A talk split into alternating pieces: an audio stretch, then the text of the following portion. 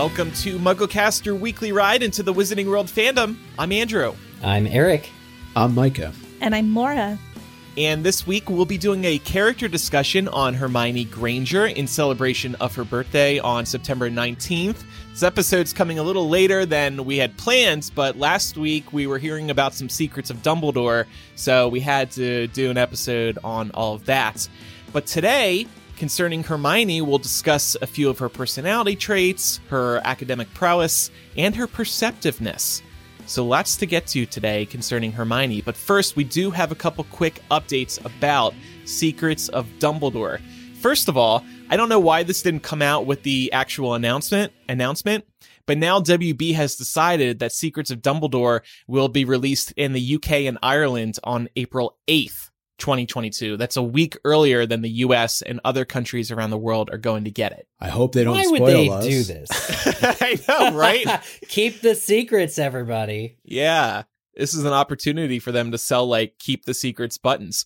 But you know, I got a text from somebody we know after they heard this news who lives in America and they said, "I'm thinking of flying over to the UK to see the movie a week early. Am I crazy?" I said, "Yeah, you're crazy. Yeah. Don't fly over to the UK just to see the movie a week early."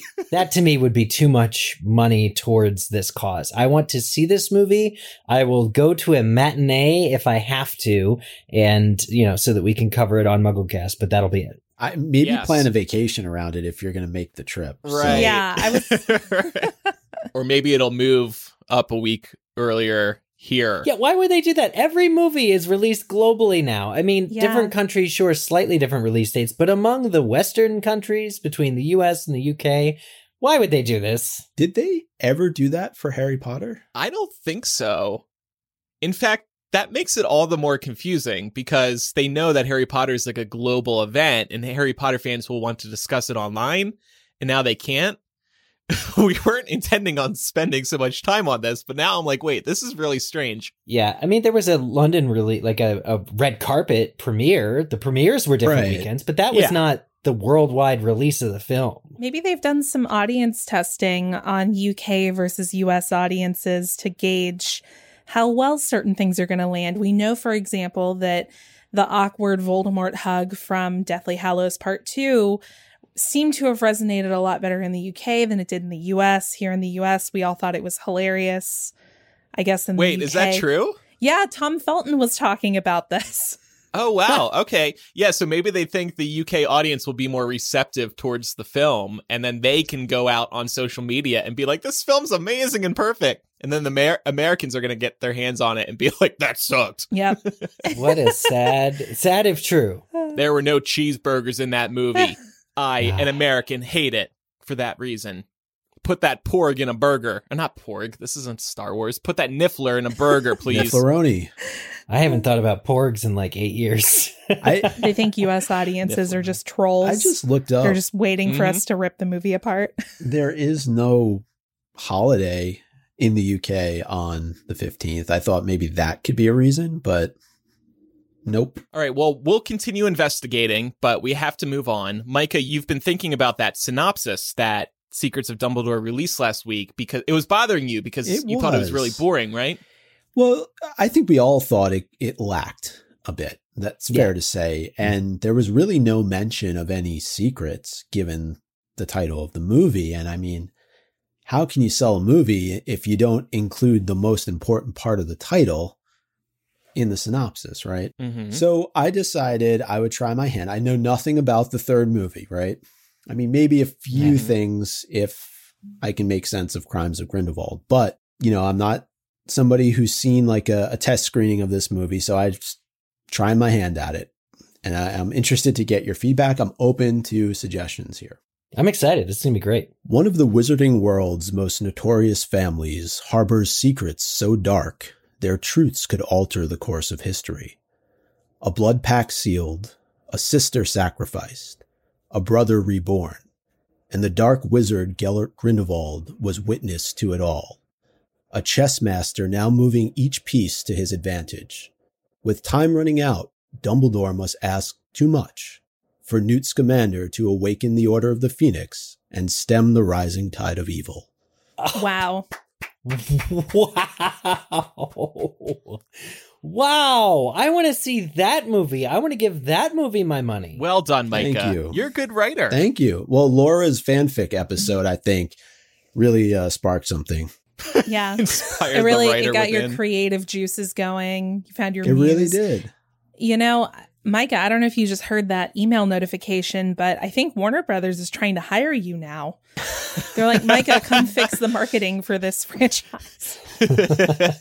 Oh, I mean, I'd be happy Uh. to. I've been going back and forth a little bit with Chris Rankin on Twitter, and so I'm kind of excited to post this and see what he thinks because also Warner Brothers is tagged in that post. I didn't realize they were uh, because I responded to their synopsis, but we'll see what happens. All right.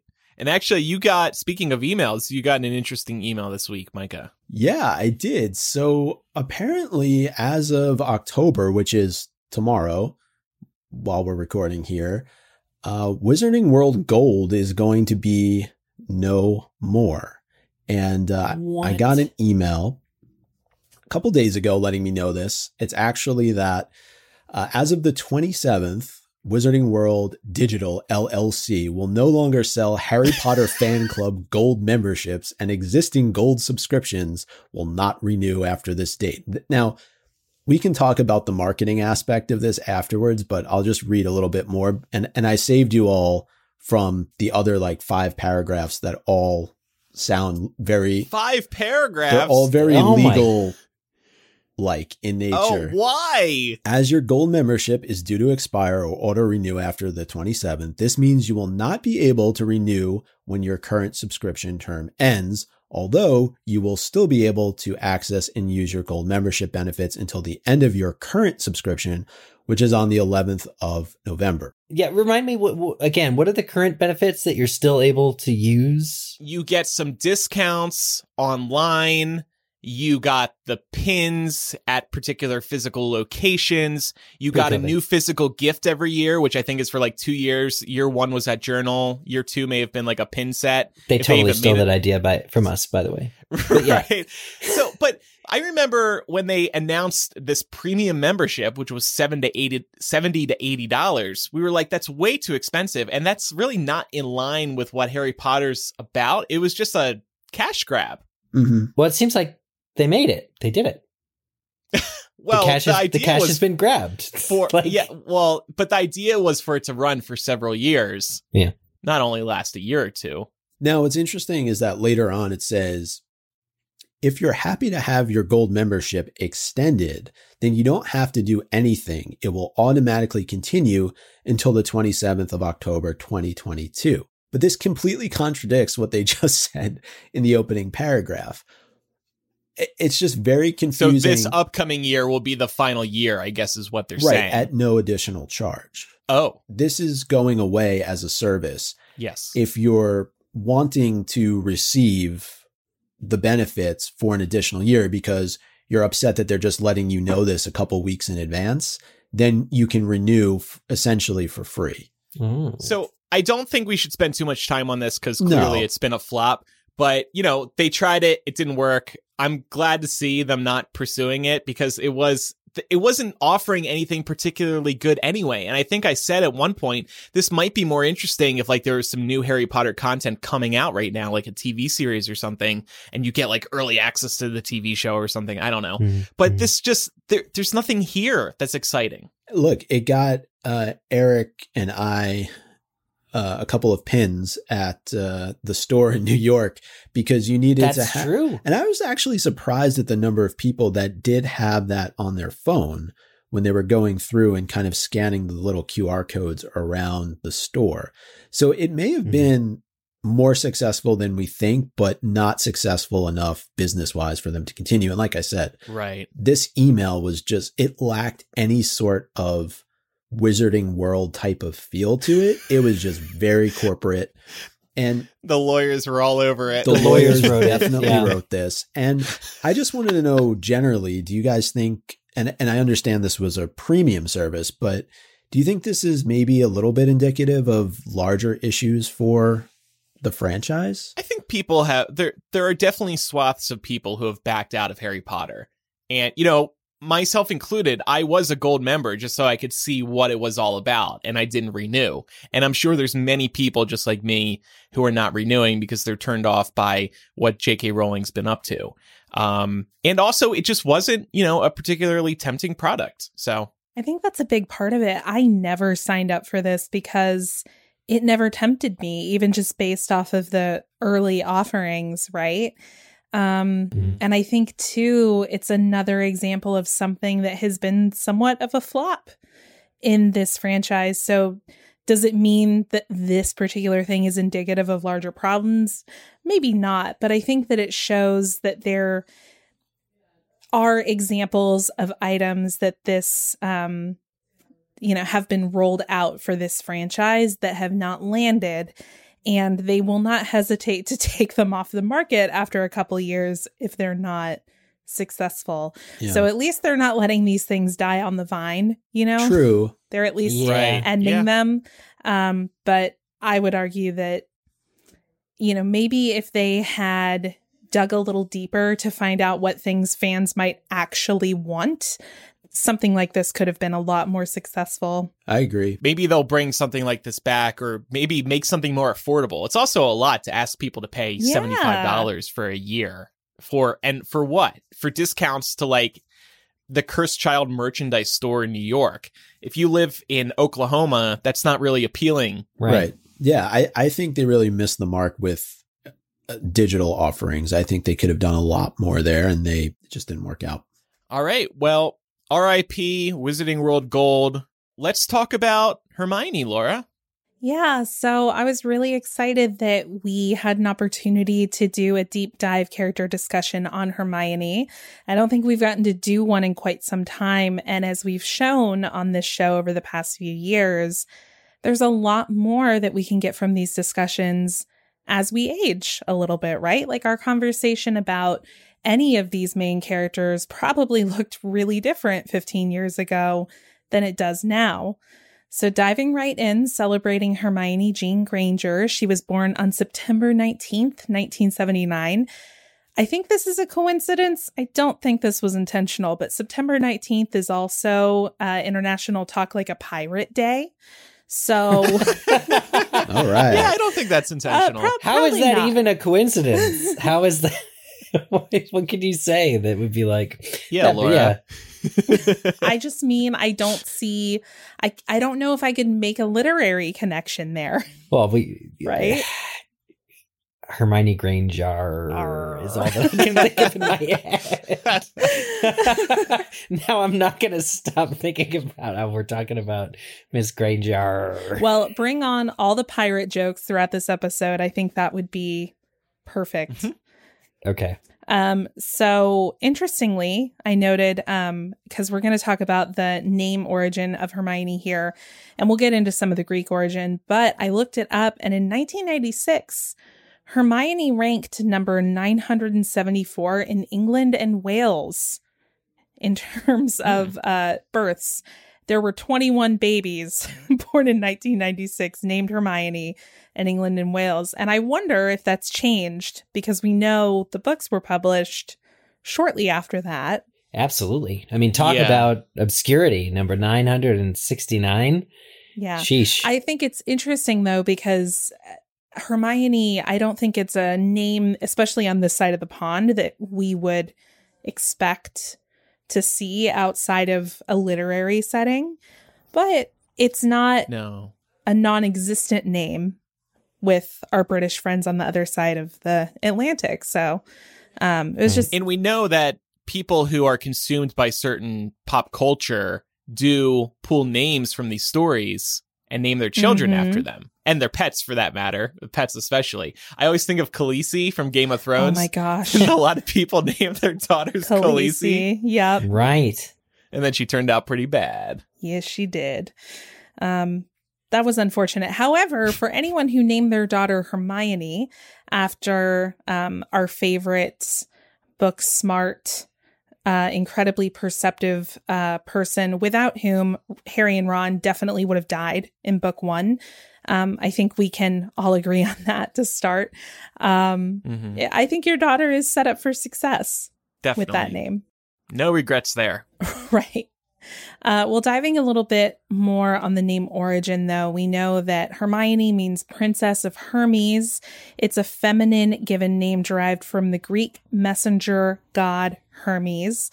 Uh, Hermes is prominently worshipped as a messenger, often described as the messenger of the gods, since he can convey messages between the divine realms, the underworld, and the world of mortals.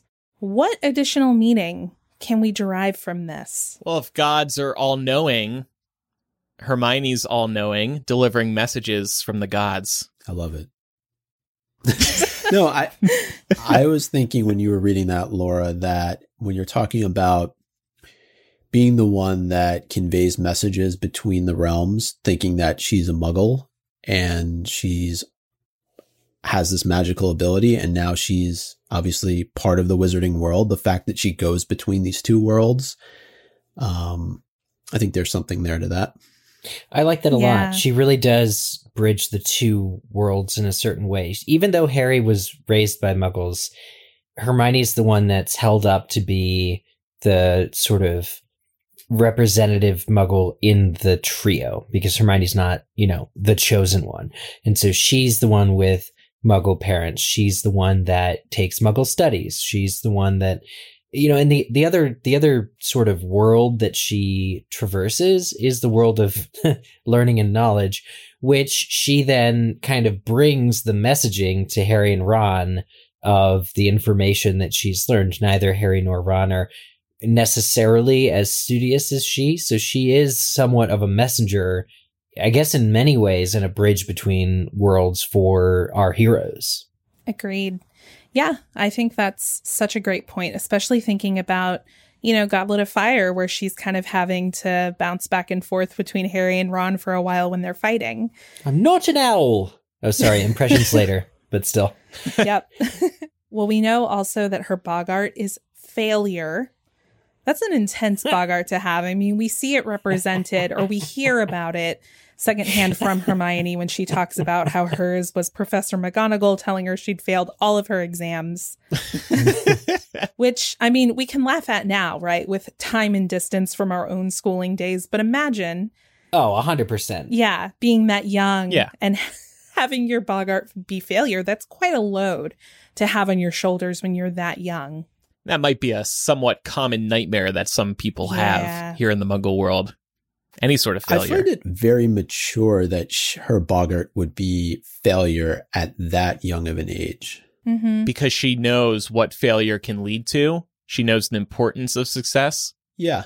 at that age. it, it actually reminded me of Newt when it's the office desk job that shows up. And Right. Like, how old is he to Right. be fearing, uh, you know, that? Yeah, but imagine having enough self awareness at that age to know that about yourself. To be like, I could never work a desk job. That's that's the interesting thing. If Newt in particular were scared of a desk job, it means there must have been at that early age. It means there must have been family pressure to have a desk job. Like it makes sense for adult Newt to fear that because his his brother, who's a little brother, outshines him. So for Hermione to have at a young age a fear of failure, it kind of makes me wonder more about Mr. and Mrs. Granger DDS, about what kind of expectations they had for Hermione. I mean, movie parents of Hermione just seem to be very supportive, jovial, etc. But I wonder if there was really a strive for results in her schooling leading up to Hogwarts, the first five grades or four forms, whatever you want to say. I wonder if they were hard on her. I wonder if she, it, cause it can't all be internalized. I want to do well. Maybe her parents really did want her to be the best and she's worried about letting them down. Yeah, Yeah. could be. hmm, I also wonder, and this will be something we dive into a little later in this discussion, but to your point, Eric, I also wonder how much of it is internalized pressure based on maybe her feeling a little bit inadequate because she didn't know that she was magical. Yeah. She found out, and within the space of a couple of months of finding that out, she was expected to go off to the school that no one in her life had ever heard of. and she was Mhm. expected to Yeah. be able to take on this role as a witch. So we see that she's like already memorized all of her books before her first ever term at Hogwarts. And it seems like, at the very least, it's fair to say that Hermione puts a great deal of pressure on herself because she's afraid of being inadequate. Yeah. To go off of that, I would say it, it there must be something with her that drives her to want to succeed at such a high level beyond just her parents, I think. And mm-hmm. and to your point, Laura, I think a lot of that has to do with the fact that she's one of a kind, really. We don't hear about too many other witches or wizards at Hogwarts that are from muggle parents Right. it's just not something that's overly talked about doesn't mean that they don't exist but it seems like she's on a little bit of an island by herself and maybe she feels a very strong desire to have to prove herself as a result of that Agreed. Right. Well, we know she's muggle born. She's a Gryffindor. She becomes a prefect in book five, and she later marries Ron Weasley. But before that, she was the only member of the trio to return to Hogwarts to complete her seventh year post Second Wizarding War. That was something that I always found kind of interesting. You know, it is a tidbit that we find out about outside of the books.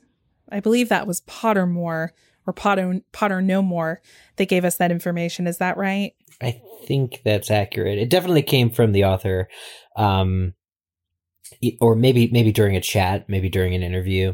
I find it interesting because of how optional the seventh year was presented in the books, even to us before the seventh book. So, like with Fred and George just up and leaving, um, you know, it kind of always seemed like maybe the seventh year was an open question. So the fact that the in the books the world uh, erupts in all out war and Harry and Ron, you know, and Hermione miss their final year of schooling, it's not a natural conclusion to say that like, oh, everyone now has to go back and retake that year. We kind of just think it's not that big of a deal. That said, if somebody did go back, it would be Hermione. Right. Right. It's definitely in character for her. And continuing in, you know, that line of character, we know that she works at the Ministry of Magic. She worked there to further the cause of better treatment for house elves. She was then promoted to the Department of Magical Law Enforcement, where she dedicated herself to eradicating old laws that were biased in favor of purebloods. And by 2019, she became the Minister of Magic. Pretty massive Nice. Is what- accomplishment. Definitely. We learned that last bit about her becoming the minister of magic in The Cursed Child. And I went to the very first public showing of that play. And when she announces that, the crowd just erupted. Everybody was just so excited to hear that. Uh, that's one of those memories that will like always stick with me. Just the way Noma delivered that line and then everybody went, ah! again it's it, it's a really natural piece of character progression for hermione um and i don't even think that you could argue that it's fan service because it just fits Yeah. it just fits it's just right well i i wanted to peel back the layers of hermione's academic prowess to kind of go a little deeper learn a little more about her and i thought we could start with her decision to return to hogwarts after the war and work our way back a little bit through the series. So, why do we think Hermione felt the need to complete her education? Would it be reasonable to say that Hermione probably could have gone on and done all the other things we know she did in her career without that seventh year at Hogwarts? Mm-hmm. Yes. I'm no Hermione, but if I spent six years studying at Hogwarts and I only had one more year to actually complete, I would absolutely go back for that final year. I couldn't live with myself knowing I spent all that time studying. And we know Hermione, most of all, is, you know, very adamant about her studies from, Mhm. from the get go. I, I can completely understand why she would want to come back. It just, it wouldn't feel right to me to not complete my career at Hogwarts, even though I was capable of succeeding without that degree or full completion. right Yeah, I'm a completionist too. Um, so even if it felt a little bit uh, redundant to be doing a seventh year of school after I had just come, you know, defeated or aided in the defeat of the darkest wizard of all time. I would still yeah. feel like I needed to go just to finish, just to check that box. And also to have a little breathing room between, you know, fighting a war and then looking for a career. I feel like a year of school yeah. would be less pressure. Well, and also on a, on a personal level, Hermione presumably loved Hogwarts, and in a way, she mm-hmm. was robbed of a year that everybody normally gets. So, right, right. I would also go back simply because to just to get in one more year. Right. I, I was going to actually compare it to what a lot of students have gone through with COVID and not getting the opportunity to finish, whether it was their last year of high school or their last year of college. And if they want to, having the opportunity to go back and do that because you miss out on a lot of things as a result of it. And, and I agree that she definitely missed out on what a, we don't even know as readers. We don't know what a normal seventh year at Hogwarts is like.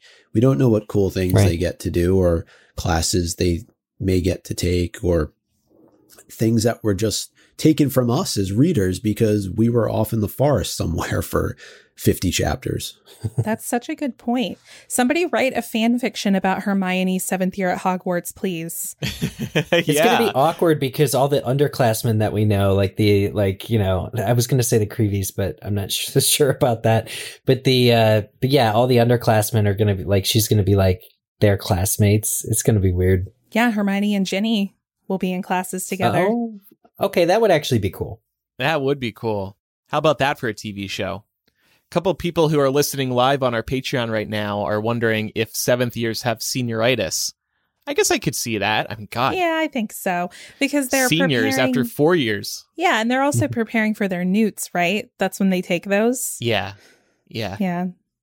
It's rough. Aren't now we know you become a prefect in the fifth year, but do you become head boy and head girl only in the seventh year? I think so. I, I think that's what my brain is telling me. So if you ever had aspirations to be head boy or head girl, that would be a cool kind of thing to stick around for the seventh year for. Uh, granted, I don't know what the benefits tangibly are, but that is correct. It's seventh years only. Oh, Eric's thanks. brain was telling him that, and fandom.com is telling me that. Also, I think she would want a degree or whatever the equivalent is from Hogwarts. I yeah. agree with that. And the NEWTs. Yeah. I do feel like it's something that kind of rubs me the wrong way, though, uh, where I'm like, did Harry and Ron just not get degrees?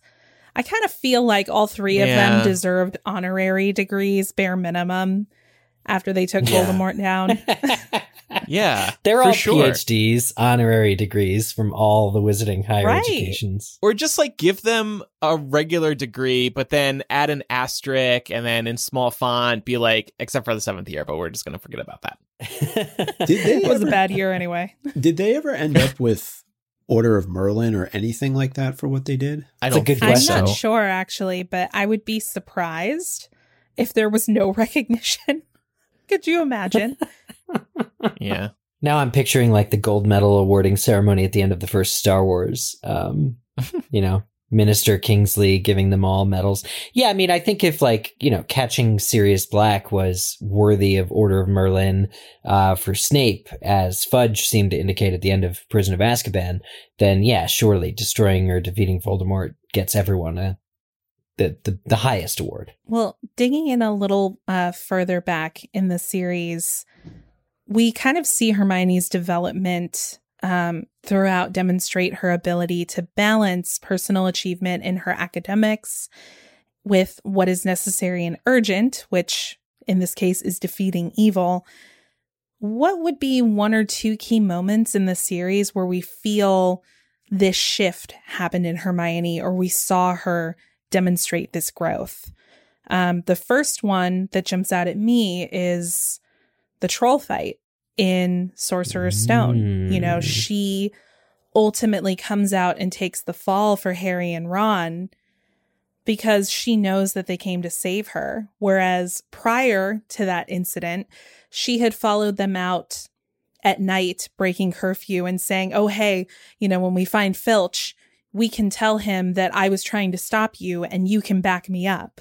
Yeah. So that was a big shift that stuck out to me from pretty early on in the series. I think once she makes that conscious decision to run with Harry and Ron, and they know that they can sort of rely on her to not be too intense about grades, I think that they begin to appreciate her finer qualities, and she begins to appreciate the difference in worlds between them. But the biggest moment where I think she actively has to make a choice between academics, you could point to her walking out of divination. Um, Ooh, but yeah. I think it's mostly in book five as well when, you know, the totalitarian state that Umbridge is really trying to force onto Hogwarts just hits an apex and Hermione needs to not only figure out how the Dumbledore's army can operate, but to convince her friend who, Harry, who doesn't want to be teaching, who doesn't, he does, but he doesn't know that he wants to like, he needs an out for his frustration. She has to do all of the work in sort of setting him up and making that all happen. And she's doing that specifically in a way that would be completely against the rules as stated. But at that point, she's just, she does not care because she knows that Umbridge does not have the side of goods, like, you know, wellness at heart. Great One- point. One moment, another Sorcerer's Stone moment that I thought of too was when she lights Snape's cloak on fire. Oh, yeah. Love that. That's a teacher. It's a teacher, regardless of whether or not you think he's responsible for what's happening to Harry. That's a perfect example of doing what's necessary and urgent in the moment to save a friend. And who knows what the repercussions could have been for her doing that. You know, obviously it turned out that Snape was not the one that that did it, but I got to imagine she threw kind of caution to the wind there to save a friend. Yeah. I like to imagine what kind of search went on for Snape to figure out who the hell lit his cloak on fire. like, did he care? Did he like? fi- Right. Well, also, I wonder who his number one suspect was. I guarantee it was not Hermione. Well, it Mm. could have been Harry, so You don't think he would have tried to blame him anyway? probably. X-ray vision. Could he have also considered like was it like Quirrell's loose cigarette or like a loose I don't know something I else that forgot would Quirrell set his smoked. That's book canon. Totally. Maybe Voldemort smokes. His leg could have been severely burned too. Like he could have needed a peg leg. There's a pirate reference for you. Well, early on, even earlier on, we meet a very intelligent girl who is a very strict rule follower. And I'd like for us to put ourselves in her shoes for a moment and try to defend Hermione's insufferable know it all nature from her early representation in the books. Uh, and to give everybody a little reminder of our first introduction to Hermione, I've pulled this passage from Sorcerer's Stone when she's first meeting Harry and Ron on the Hogwarts Express. She says, I've tried a few simple spells just for practice and it's all worked for me. Nobody in my family is magic at all.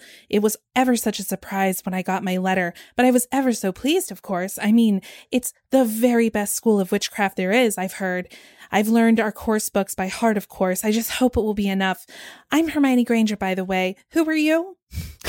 Intense. This also le- sounds like uh, Laura during her first day of elementary school. Yeah, I'm not going to lie. So, part of this conversation, it is something I wanted to bring up that, especially as a young girl reading these books, I really identified with Hermione. I don't think that I was quite as bookish as she's represented to be, and I wasn't quite uh, such a rule follower as she is this Mhm. early on in the books. But um, she was definitely the character that when I read the book, I saw myself in her. And we'll talk a little bit later about why that kind of representation is important. But let's talk about this version of Hermione that we see early on. Do we understand why she feels this way? Why she acts this way? Hmm. I think I'm guilty of having Meg and I call this the too much gene. Uh, and definitely when I was younger, not really understanding how you come off to others, your excitement, your raw passion, your bare bones, you know, kind of just inner self. And that gets tapered that that or tempered when you grow older and when you start to interact with people when you're in a social setting and things start to matter a little bit more you kind of it's not that you hide yourself away but what we're getting in this scene from Hermione is like the unmitigated like just complete pureness of her because she probably because she's nervous also because she's never even spoken to wizards before like you know i think that you're just getting this raw, unchecked feed directly into her brain, which just speaks to her excitement in her innermost self. It's a clean slate. Like all of us as kids, we're we're off on a we're starting off on a clean slate. The world is our oyster. Nothing can go wrong. And to your point, Eric, over time the world begins to crush you. But there was another word you used there, passion. Passion. Yeah. Hermione is passionate about studying at Hogwarts. She's excited. And when you are so passionate and excited, you're going to be open about your knowledge. You're proud of this knowledge you're collecting. You've been accepted yep. to Hogwarts. This is a once in a lifetime opportunity. You didn't expect it. It's extremely exciting. So you want to study everything. And then when you go off and talk about how I've practiced spells already, it's all worked for me, you just want to share your love for the opportunity that is in front of you. That's such a great point, Andrew. I just had a flashback to how we must have sounded as new Harry Potter fans to literally anybody that would listen to us talk about Harry Potter. Yeah, I have to think about that too because I remember as, you know, a child and a teenager, I talked about Harry Potter so much and I obviously still do but it doesn't quite match the level of where I was when the books were still being released. And there was a ton of theorizing yeah. happening. And I remember it was like pretty much the only thing I wanted to talk about. And I have to think that there were some adults in my life who got tired of it. But thankfully, everybody humored me. Something that also sticks out to me about Hermione, kind of based on this and based on some of the conversation we've had so far about her evolution, uh, she's an only child, right? Mm-hmm. Yes, she's in canonically, yes. Yeah, she's the only child of Muggle parents. So up until this moment, who has she had to relate to? Who can understand what she's going through? Wow. Right. Yeah, I I thought it was a great point too, Andrew, about what you said. I, I think she's just excited, and mm-hmm there's definitely, I know she doesn't have any siblings, but I think when she gets into this setting, she's very eager to prove herself. And in that quote, you really see that shine through, especially because she's coming from a background where she has nothing to compare this to, right? She's trying things out. She wants to make sure that her first impression is a really good one, no matter who it's on. And she wants to show up ready. And she's got to imagine that all these other kids that she's going to be going to school with have had years of experience ahead of her just from living with wizarding families. Right. Yeah, maybe there's a little, you know, mixed in with that excitement. Maybe she's there's a little bit Yeah, there she's competitive. Maybe there's a little imposter syndrome going on because she understands there's some lived experience in this world she just doesn't have yet. I know I would feel that way if I were in her position. So I think when we get these early examples of Hermione in the books, maybe coming across a little annoying, that might have more to do with Harry's perception than with her as a character, right? Yeah. Fair enough. It's like, who is this girl? Especially before she's friends with them. Especially right. then, it's like, who, where does she even come from? Where does she, she memorize the school books already? But I'm like, but didn't we all just... know somebody like that? And wouldn't we have all had that same type of thought as Harry, at least initially, before we got to know yeah. her, or or if it was a guy before we got to know him? Like, I just feel like absolutely.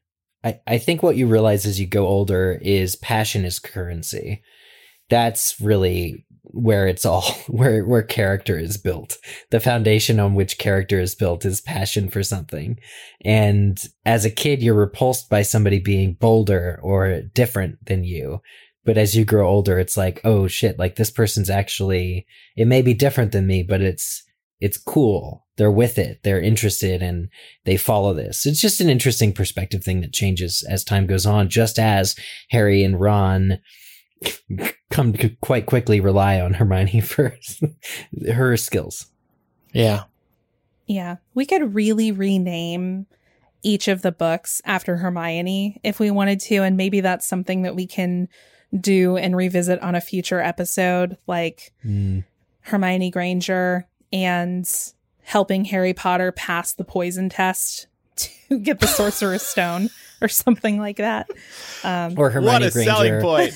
Hermione Granger does what uh, decades of professors, including the headmaster, including Dumbledore, couldn't do, and discovers what Slytherin's monster is and everything about how to Y'all, let, solve. let for- Mike come up with the titles. He Yeah, proved he- himself he's- earlier Sorry, in the sorry, sorry. he's Micah, better sorry. at this. I did Yeah, rename the whole series, if you remember. I forget what I Yeah. was about right. though. Is it just like making it as clean cut as possible, right? It was dumbing it down Maybe for American dumbing it down. audiences. Yeah. Yeah. Oh, that's right. That's right. I'm sorry, guys. I couldn't be as good as Micah. no, good efforts, good efforts. Let's take a quick break because I want to tell you about this week's sponsor, Green Chef. Green Chef is the number one meal kit for eating well. So premium ingredients like organic veggies and high quality proteins are a given in their meal kits. Green Chef's expert chefs design flavorful meals that go way beyond ordinary, no matter what's on your menu. Choose from 30 easy to follow recipes every week with options for keto, paleo, and plant powered diets, as well as meals to help you eat in a more balanced way. Green Chef's experts curate every recipe, and with all these meal choices each week and the flexibility to switch plans, you'll never have to sacrifice taste for nutrition. You can enjoy restaurant quality dishes in the comfort of your own home. Just last night, I made spicy mushroom stir fry, and it was so good. In fact, their meals never disappoint me. They offer fun twists in all their meals to surprise and delight you, and you'll be thinking of them for weeks after because they are just that good and original. It's also really fun to try some new things instead of going with your typical food flow week to week. Green Chef is now owned by our other sponsor, HelloFresh, and with a wider array of meal plans to choose from, there's something for everyone. I love switching between the two meal kits actually, and now our listeners can enjoy both at a discount. Now it's time to get you some free food. Go to greenchef.com slash mugglecast100 and use code mugglecast100 to get $100 off, including free shipping. Again, go to greenchef.com slash mugglecast100 and use code mugglecast100 to get $100 off, including free shipping. Green Chef is the number one meal kit for eating well. All right, Laura, so let's talk about how perceptive Hermione is. Such a good topic. Yes. So the reason I wanted us to talk about this is because I think Hermione is hands down the most perceptive member of the trio. And I think it's that perceptiveness that allows her to be the Hail Mary in a lot of instances. It allows her to um, unlock a lot of the puzzles for Harry and Ron and ultimately ensure they don't die. Um, Andrew, this is an early example from Sorcerer's Stone. If you wouldn't mind reading it, it's from the Midnight Duel chapter. Yes. Malfoy tricked you, Hermione said to Harry. You realize that, don't you? He was never going to meet you. Filch knew someone was going to be in the trophy room. Malfoy must have tipped him off. And Harry, in this moment, uh, it says something along the lines of like he chose not to answer her or he ignored her. This is a theme that we see throughout the rest of the series of Hermione making great points and Harry and Ron being frustrated by the fact that they know she's right. Yeah. So here you go, Harry. You should have listened. What's also like, it's just so shocking when you, this thought never crosses your mind and then somebody gives you the truth very suddenly and you're like, oh my God, I can't believe this. Yeah. Well, and also she was pointing out to him very early on, you shouldn't be going out of, you know, Gryffindor Tower or the Gryffindor common room during, you know, quiet hours after our curfew time. You never know what you're going to get into out there. And she was right, ultimately. And what would this duel have proven anyway? I mean, it was literally a schoolyard fight that was being Mhm. proposed yeah. here. Harry would have lost. Probably. Oh. Yeah. I mean, Malfoy, Harry kind of almost loses the duel in the next year. You know, I mean, if you really Mhm. think about Mhm. it, his Parseltongue saves him, but Malfoy's just had too much practice. Right. Yeah. Well, Eric, I'm wondering if you can take this next excerpt from Order of the Phoenix. Sure, this is my favorite. I'm so glad we were just talking about Hermione on this. There was some important stuff hidden in the waffle, said Hermione grimly. Was there? said Ron blankly. How about progress for progress's sake must be discouraged? How about pruning wherever we find practices that ought to be prohibited? What does that mean? said Ron impatiently. I'll tell you what it means, said Hermione ominously. It means the ministries interfering at Hogwarts. Such a great moment. it's like a mic drop moment um, because this is following a pretty lengthy speech from Dolores Umbridge where she's honestly speaking in a lot of like corporate government speak. And it, it Mm. seems like Yeah. it's intentional to put the students to sleep or to make people zone out. But we can always count on Hermione to be the one paying attention, even if Right. everyone else in the room thinks, eh, this isn't important. She's always going to be there to, you know, lend a critical eye or ear in this case to the conversation. Well, it's literally, isn't this what McGonagall says later when Harry summarizes it? Yep. She's like, well, I'm glad at least that Hermione Granger pays attention. Yeah, I think like she, she- was like, I'm glad you listened to Hermione Granger at least. And I was like, rate. me too, Professor McGonagall. Oh my god.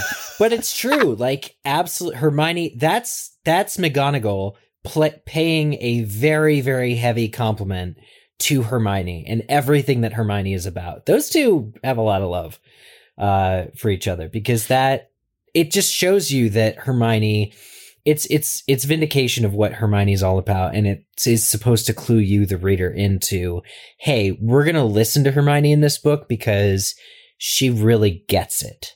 she's pretty integral to the plot of every, or at least the resolution of every single book.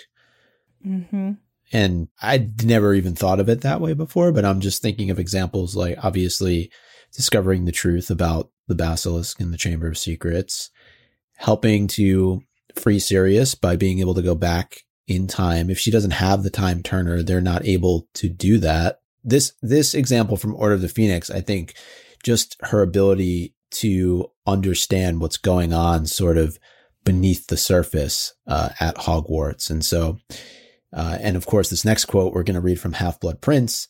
She had it right on the money early. That's right. And Micah, I was wondering if you could read this one. This is after Hermione suggests that maybe the half blood prince could be a she instead of a he. And Harry scoffs at this suggestion. well, why not? Harry, there aren't any real princes in the wizarding world. It's either a nickname, a made up title somebody's given themselves, or it could be their actual name, couldn't it? No, listen. If, say, her father was a wizard whose surname was Prince, and her mother was a muggle, then that would make her a, quote, half blood prince. Yeah, very ingenious, Hermione. But it would. Maybe she was proud of being a half blood prince. Yep, right on the money. And I mean, the only argument you could make here is that she had she had the roles reversed, right? It was Yeah. Snape's mother that he was proud of sharing half of his lineage with. But she was, you know, very, very close, very much circling the drain on figuring out that mystery.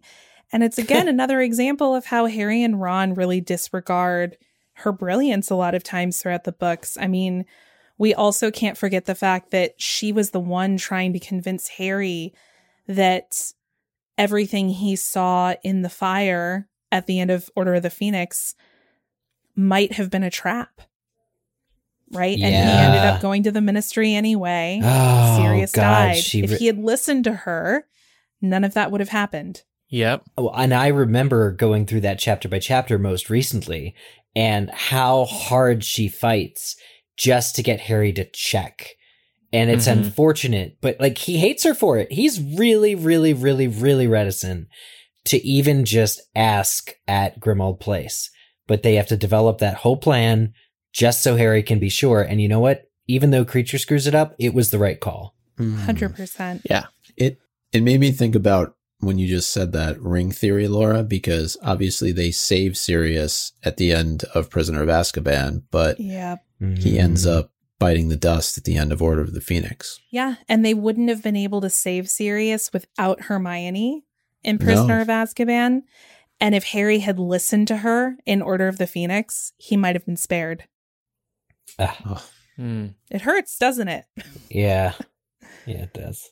Well, moving on to some of the media portrayals of the character of Hermione, we of course know that she was portrayed by Emma Watson, but I thought that it would be interesting to look at a couple of ways in which Emma as a person really parallels Hermione as a character. They have a lot in common. Um, she is quite academic herself and grappled with maintaining the busy Potter filming schedule and the pursuit of her own education.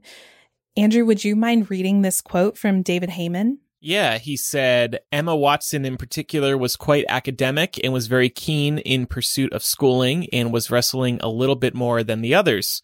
So each time there was a negotiation, it was not about a financial matter. It was really about, do I want to be a part of this? Or should I go back to my studies? I'm paraphrasing Yeah. that last part. Yeah, and we know But- that she ended up going to Brown University for a time between, I think it was between the filming of movies five and six. And I believe she took a break to finish filming and then returned to finish her studies. Um, but that, you know, has to have been a really tough choice, you know, for someone who was kind of put into this position as a nine year old. You know, that's how young she was when she was chosen for the role. And when you're nine years old, you're not thinking about what you're going to be doing 10 years from now and what you may or may not be in school doing. So I can imagine that this would be a really difficult decision to maintain both of these really busy um, pursuits, but she did. Um, she finished out the whole series, which is pretty miraculous, honestly, that they got through all of those movies with the original cast, with the exception of. Dumbledore. Right, right. That's extremely impressive. You look at other franchises, and that just very rarely happens. But I also wonder if the producers sensed that Emma had some traits of Hermione when they were casting the character.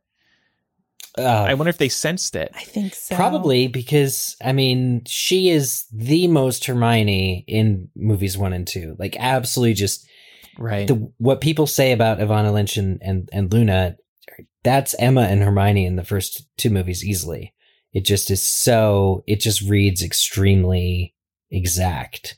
Um, I'm sure they saw it, but it also speaks to how much you know the producers cared to keep Emma on. They kind of had to, I guess, probably manufacture ways to make it worth it. If if your primary motivation is not money, then you need to be presented with a better argument. And the better argument could be, this is a rewarding experience for me. How do you appeal to somebody like that? Well, you create movies that matter. You create work that is important that, you know, and, and, and your friendship with the cast members. And that's, I think, ultimately a summary of why the main three stayed with the series the whole way. But it just does speak to the movies weren't you know, this huge cash grab. I think everybody making them really wanted to be making the best films they could at the time. Yeah, everyone cared, and that shows. Yeah.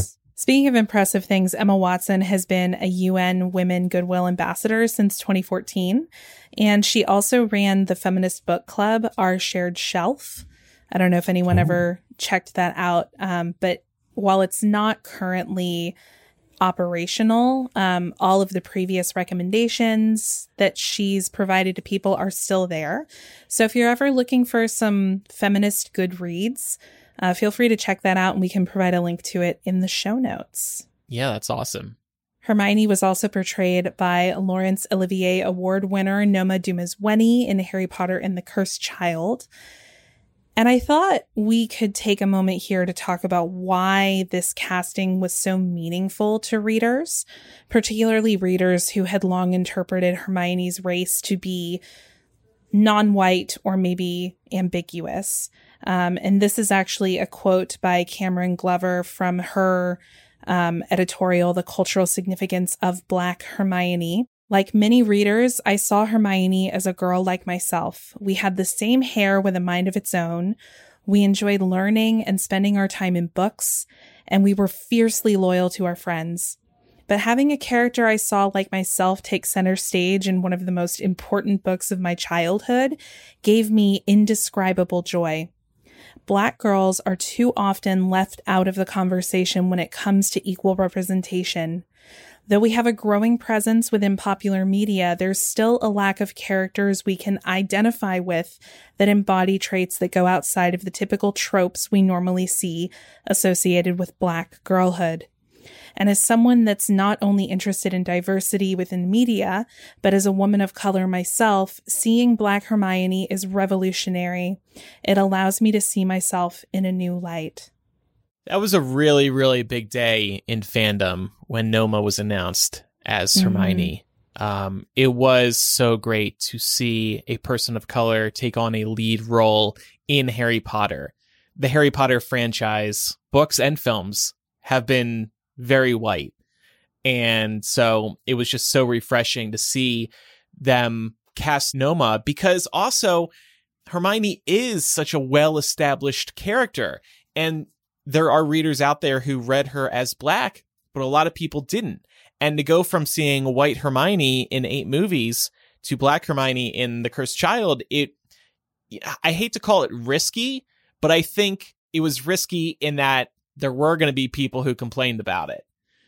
But it doesn't matter. Noma was wonderful in Cursed Child. And also have to note that every Hermione and Cursed Child since Noma has also been black. I mean, there's no going back from that. That's so. awesome. That's awesome. to be fair to readers who may have interpreted Hermione in this way, there's never an explicit moment in the series where Hermione is described as white.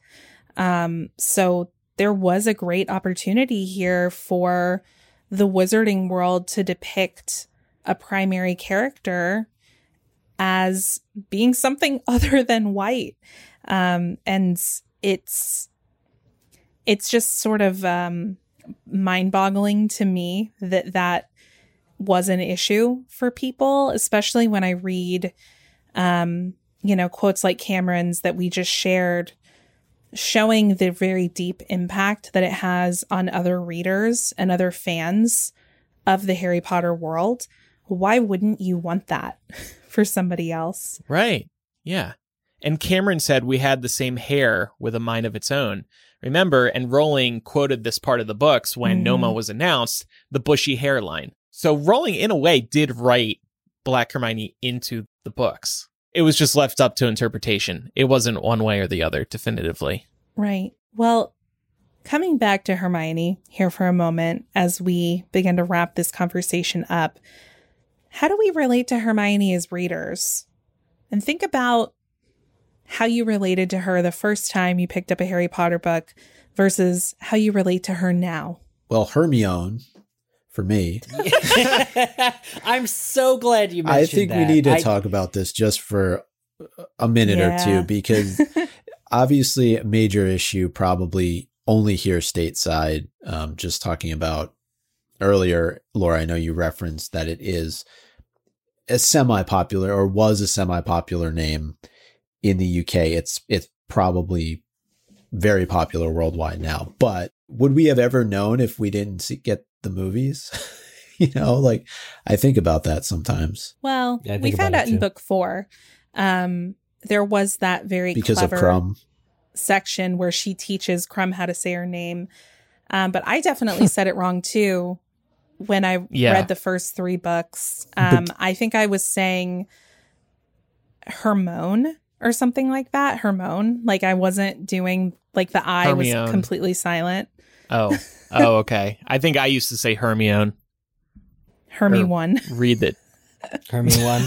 so yeah, so the character you fell in love with had a way different name than you know in in your head than than what it ended up being. I wonder now too, Laura, since you brought up Goblet of Fire, do you think that Rowling included that scene with Krum because of all the mispronunciations of her name prior to that? I think she actually said that she did.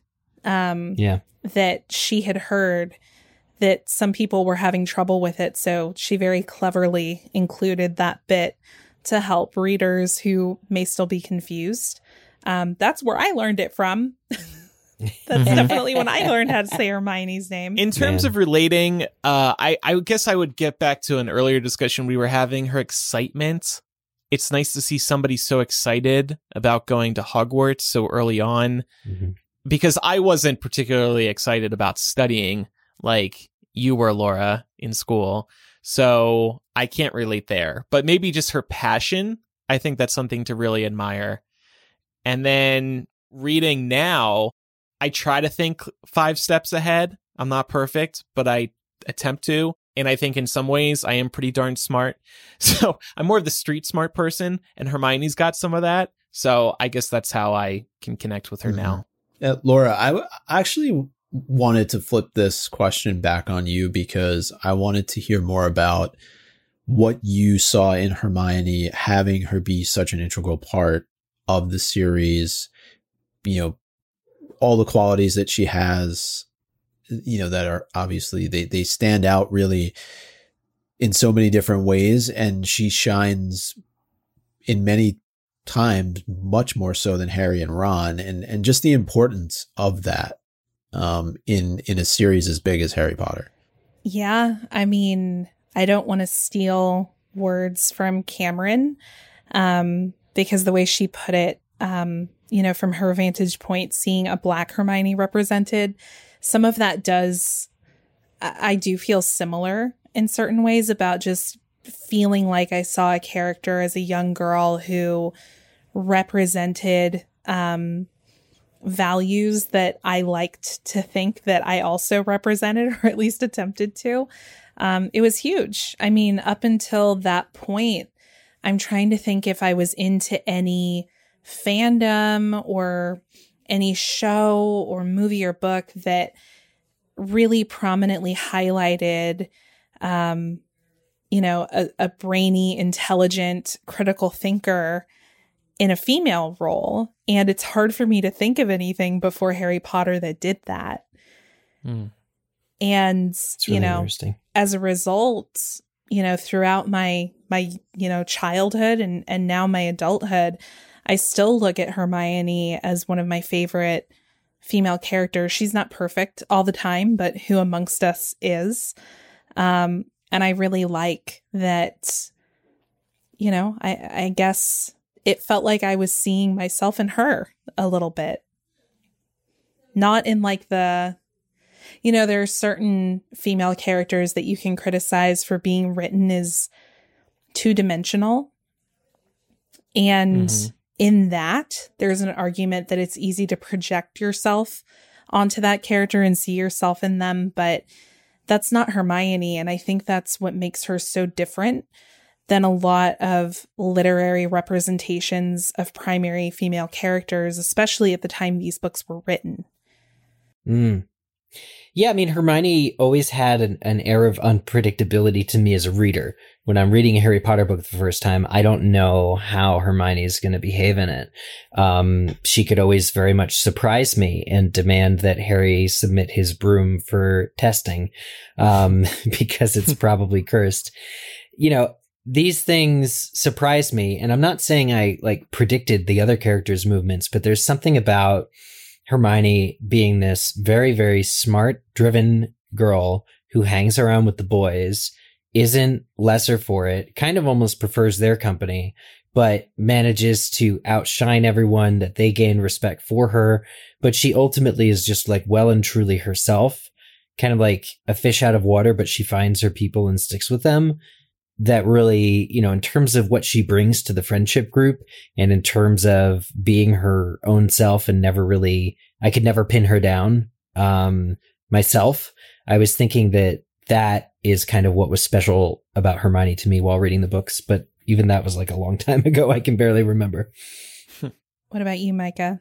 As a reader, I mean, I think a lot of what we've already talked about, honestly, I didn't mind kind of the uh the aggressiveness in terms of showing off in class. I mean, I f- I felt a connection to that almost because I would always be one of those people where if I knew the answer and I knew probably a lot of the rest of the class didn't, I would make a point of raising my hand and doing it. It gives you some Oh, sort man. of like jolt, I think. Um, if you're a nerd, like most of us are, and um, fe- it's true. feeling It's- like you bested does. the rest of the class. Uh, but no, I, I was just really impressed throughout the series with her character arc and and development, and just as we were talking about earlier, how integral she is to the success of the trio in every single book. Without her there, I think it was you, Laura, who said Harry and Ron would not have made it past the first book. So Oh, they would have got dead super fast. Super fast. Super fast. Got dead. Yeah. I mean, yeah. If if not, if they actually made it to the like trapdoor, Ron would have died at the Devil's Snare, and Harry would have died drinking poison potion.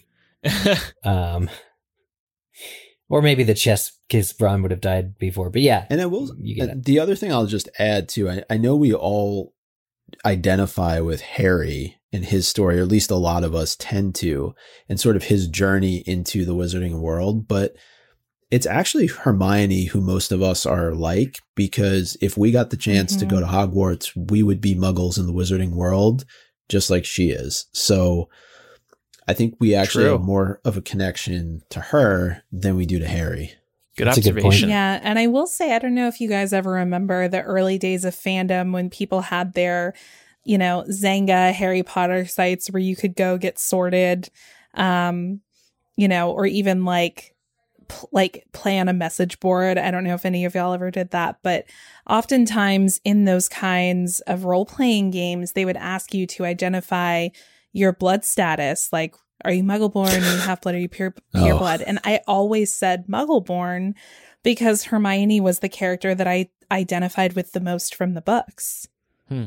Very cool. And of course, on my hit Harry Potter fan site, Harry Potter's House, you could join SPEW, and I would email each person who joined, and I said, Hermione and I appreciate your help. Oh, That's really I love cute. everything about that. Yeah. Okay, well, we're going to jump into some uh, top Hermione moments. I decided because seven is such a big number to make it the top seven Hermione moments in books one through seven. Obviously, there are way more than seven top moments for Hermione. So if there are any uh, items here that we'd like to debate, we certainly can. Um, but just running through these, you know, starting with book seven, sacrificing her parents' memory of her to keep them safe while she saved the world. Mm-hmm. It's a big one. Andrew, you should have the ding playing after like each one of these. um, Dumbledore's army formation and the subsequent protection of its members with the sneak hex that was put, or was it a jinx that was put on the parchment? That's the too much gene right there. Nobody asked for that permanent acne. Uh, capturing Rita Skeeter and blackmailing her for Harry's benefit. Awesome. Oh, she should have done that twice. It's so Yep. good. figuring out Lupin's status as a werewolf and keeping it secret because she is a boss. And I'm not going to say the word that comes after that because kids listen to Oh. this show, but she's a boss, we could bleep it. Ding, ding, ding. great ally. Um, being a 13 year old time manipulating witch, sorceress, what have you. Saving I'm glad Sirius. she pulled it off, Yep. but risky. Uh, Pretty yeah, risky. whatever completely lackluster and inappropriate safeguards were in place to make sure that only smart people got that uh, honor, she blew through them all. So congratulations, Hermione. uh, giving Harry and Ron the answer to the basilisk problem from beyond petrification. She's literally petrified and she's holding the answer in her hand. yeah, What did the note say again? It's pipes. Pipes. Yeah. Pipes. Uh, and then finally, something that got brought up earlier in this episode setting Snape on fire. Pretty badass. You got to give it to her. That's yeah, that's gutsy.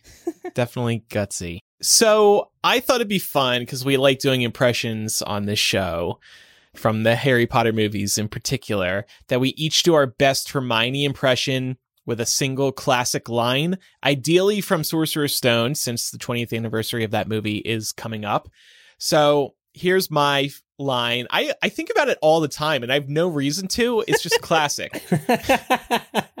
Now, if you two don't mind, I'm going to bed before either of you come up with another clever idea to get us killed, or worse, expelled. Is that your 11 year old British accent? yeah, I wanted to make it sound more like Hermione. It didn't really. It, it wasn't high enough, but I'm just getting You're older. trying to so- make it authentic. We yeah. need. I, I hope the listeners are at home are giving the response lines to each of these quotes that we're I'm about to going do. bed. she really needs to sort out her So are her priorities. priorities. we, uh, I think we just heard like 500 listeners say it out loud. Uh-huh, uh-huh. Probably. Uh, mine is also from Sorcerer's Stone when she says, Ron, you don't suppose this is going to be like real wizard's chess, do you? To which the response is, "Yes, Yeah. Hermione. I think this is going to be exactly like Wizard's Chess." Knight to E5. I think about that one all the time too. Oh, that one's on TikTok. If it were 2021, Ron would be like, Yeah, we're about to get wrecked. All right. All right, Micah. I, I might change mine up here, but I'll go with Oh. it's Leviosa, not Leviosa. Sorry, I can only go so. uh No, it's fine. It's been repurposed so many times too. Yeah. Uh, I can't think of a specific example. Okay, well, and here's one. Of course, I picked the longest, but I like my impressions, so here we go. Are you sure that's a real spell? Well, it's not very good, is it? Of course, I've only tried a few simple ones myself, but they've all worked for me. For example, Oculus Reparo. That's better, isn't it? Holy cricket! You're Harry Potter. I'm Hermione Granger. And you are? That was very mature Hermione. Poor oh, Ron. Oh, thanks. Poor Ron. Ron Ron, Ron, your future husband. Weasley. Uh, You'll love me one day. All right. Well, that was a fun and insightful discussion. If you have any feedback about today's Hermione chat, you can contact us by writing directly or sending a voice message to mugglecast at gmail.com. For the latter, just record a message using the voice memo app on your phone. You can also use the contact form on mugglecast.com to get in touch, or you can leave a voicemail on our phone. The number is 1-920-3-MUGGLE. That's 1-920-368-4453. And actually, we're not done talking about Hermione yet, because in bonus MuggleCast today on our Patreon, which is patreon.com slash MuggleCast, we're going to talk about, does Hermione have a best friend? Yeah. Laura was wondering this with one of her friends. Yeah, so I got to give credit to my friend Ashley for this oh, question because I thought that was a joke. I no no no I I was having a conversation with my friend Ashley about this and I was like, "Yeah, we're doing a Hermione episode this week." And she was like, "Oh, you have to ask the question, does Hermione have a best friend?" So, I'm really excited to dig into this in bonus. I'm really sad thinking about that too. And we have some other Hermione ideas that we'll get to in future mm-hmm. episodes. But again, this question will be answered on our Patreon this week, patreon.com slash mugglecast. One of the benefits is bonus mugglecast. We record additional mugglecast segments and release them exclusively for patrons. And then when you become a patron, you actually get this custom RSS feed made just for you that you can pop into most podcasting apps so you can listen to our bonus material as well as mugglecast ad free in your favorite podcast app. It's super easy and very convenient, so you don't have to go to Patreon to listen to all that. It's time for Quizzitch. All right. Here we go. Big, big, big question for everybody. Who is the main character in the Fantastic Beasts and Where to Find Them films? It was last week's Quizzitch Is there any? is that even a question? You know what I'm going to say, right? uh, what are you going to say, Micah? Yusuf Kama. Yusuf Kama. Well, Yusuf Kama was a popular answer. Uh, popular correct answer. Crackpot Beery. There we go. Thank God somebody else submitted Yusuf Kama. Um, okay. So answers that we know again, wrong answers only were, so every wrong answer was the correct answer. But some correct answers then of note include Pickett is the main character with Dougal as the sidekick. Bunty, of course the cousin of Newt Sniffler, Pastries the Niffler, Cute Little Niffler, Inobi Darkness, Dementia Raven's Way, uh, Elmo from Sesame Street, The Double Ended Newt, Frodo Baggins, My Disappointment, The Erumpent, The Billywig, the gosh darn missing Billywig that they never bothered to explain, the Prime Minister of Australia, the feather on Yusuf's hat, that might be my favorite one, and uh, last one but not least for now, Cornelius Fudge as a kid. That's a twist. Can't wait to meet him in The Secrets of Dumbledore.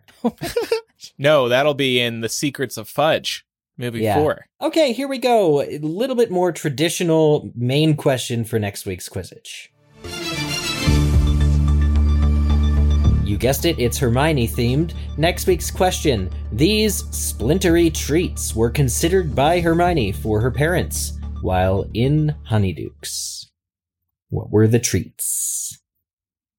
And submit your answer to us on the MuggleCast website, mugglecast.com slash Quizzitch, and you'll get your name read on the show. A couple other reminders. Make sure you're following MuggleCast for free in your favorite podcast app and leave us a review if they allow you to. And don't forget to follow us on social media. Our username is MuggleCast on Instagram, Facebook, and Twitter. We're posting a lot of fun stuff on there, so don't miss out. Please do follow us, especially if you're on Instagram. We're trying to get up to 10,000 followers because once we do that, we get to post the links in our stories. Help us reach that. I we we've got more than 10,000 listeners, so please follow us on MuggleCast. That's Andrew's listener challenge for the week. And it, and you're doing it on International Podcast Day. So what better day to ask for it? Perfect. Perfect. This episode's coming out in like 5 days though, but that's, That's okay. okay. That's okay. Thanks everybody for listening to this week's episode. I'm Andrew. I'm Eric. I'm Micah. And I'm Laura. Bye. Bye everyone. Bye.